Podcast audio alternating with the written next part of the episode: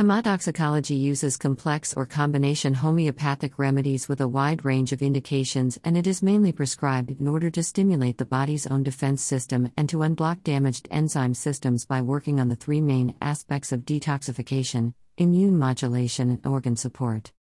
Moreover, homotoxicology uses combination or complex remedies in which the individual constituents complement each other the same way the instruments in an orchestra complement each other.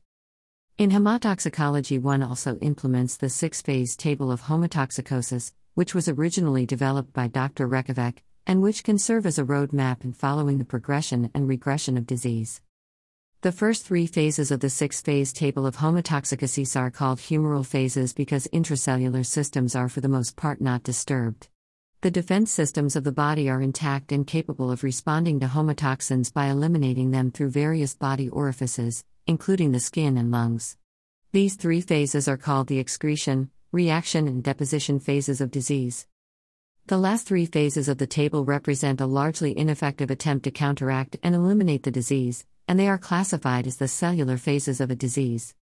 Homotoxicology in general, and especially the table of homotoxicosis, applies Hering's law of healing, after the nineteenth century homeopath Constantine Hering, which states that healing progresses from the external to the internal or deeper parts of the organism, and symptoms appear and disappear in the reverse of their original chronological order of appearance.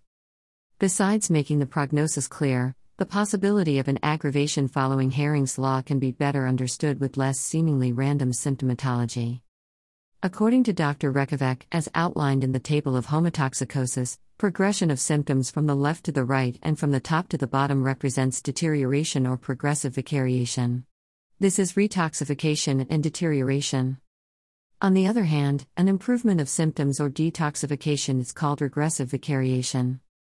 It is possible to follow the symptoms of a patient through the table like a roadmap. Symptoms may shift from one layer to another and skip from one phase to another as suppression or elimination occurs. In the last three phases, the disease is expressed by the organic deterioration and by the failure of the cells and tissues to heal. Following the table of homotoxicosis, Hering's law is applied in a more convenient and clearer way using more intelligible medical terms. Recovery must progress from the inside outwards, from the more important to the less important organs, from above downwards. This tendency may be more easily understood with reference to the original embryonic organs and layers used in the table. Homotoxicology definitely approaches the patient as a whole. It attempts to detoxify the body, to correct derailed immunological processes through immunomodulation, and to support cells and vital organs.